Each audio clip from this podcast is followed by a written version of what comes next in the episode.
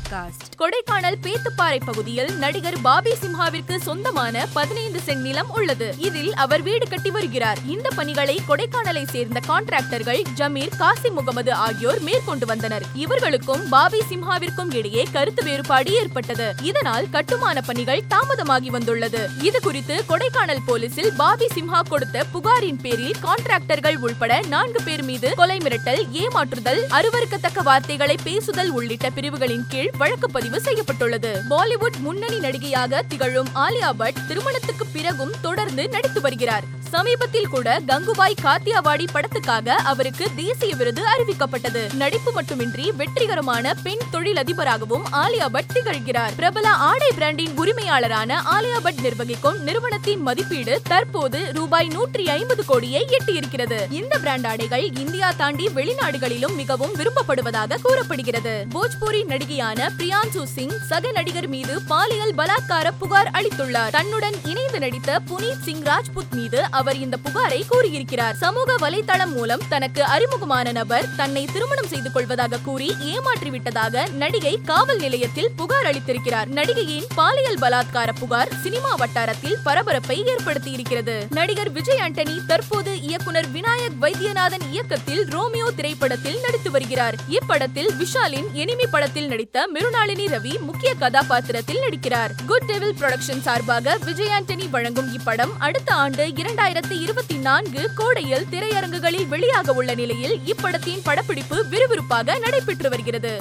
இப்படத்தின் தென்காசி படப்பிடிப்பு நிறைவடைந்துள்ளது. இதனை நடிகர் விஜய் ஆண்டனி தனது சமூக வலைதளத்தில் புகைப்படங்களை பகிர்ந்து அறிவித்துள்ளார். மேலும் செய்திகளை தெரிந்து கொள்ள மாலைமலர் டாட் காமை பாருங்கள்.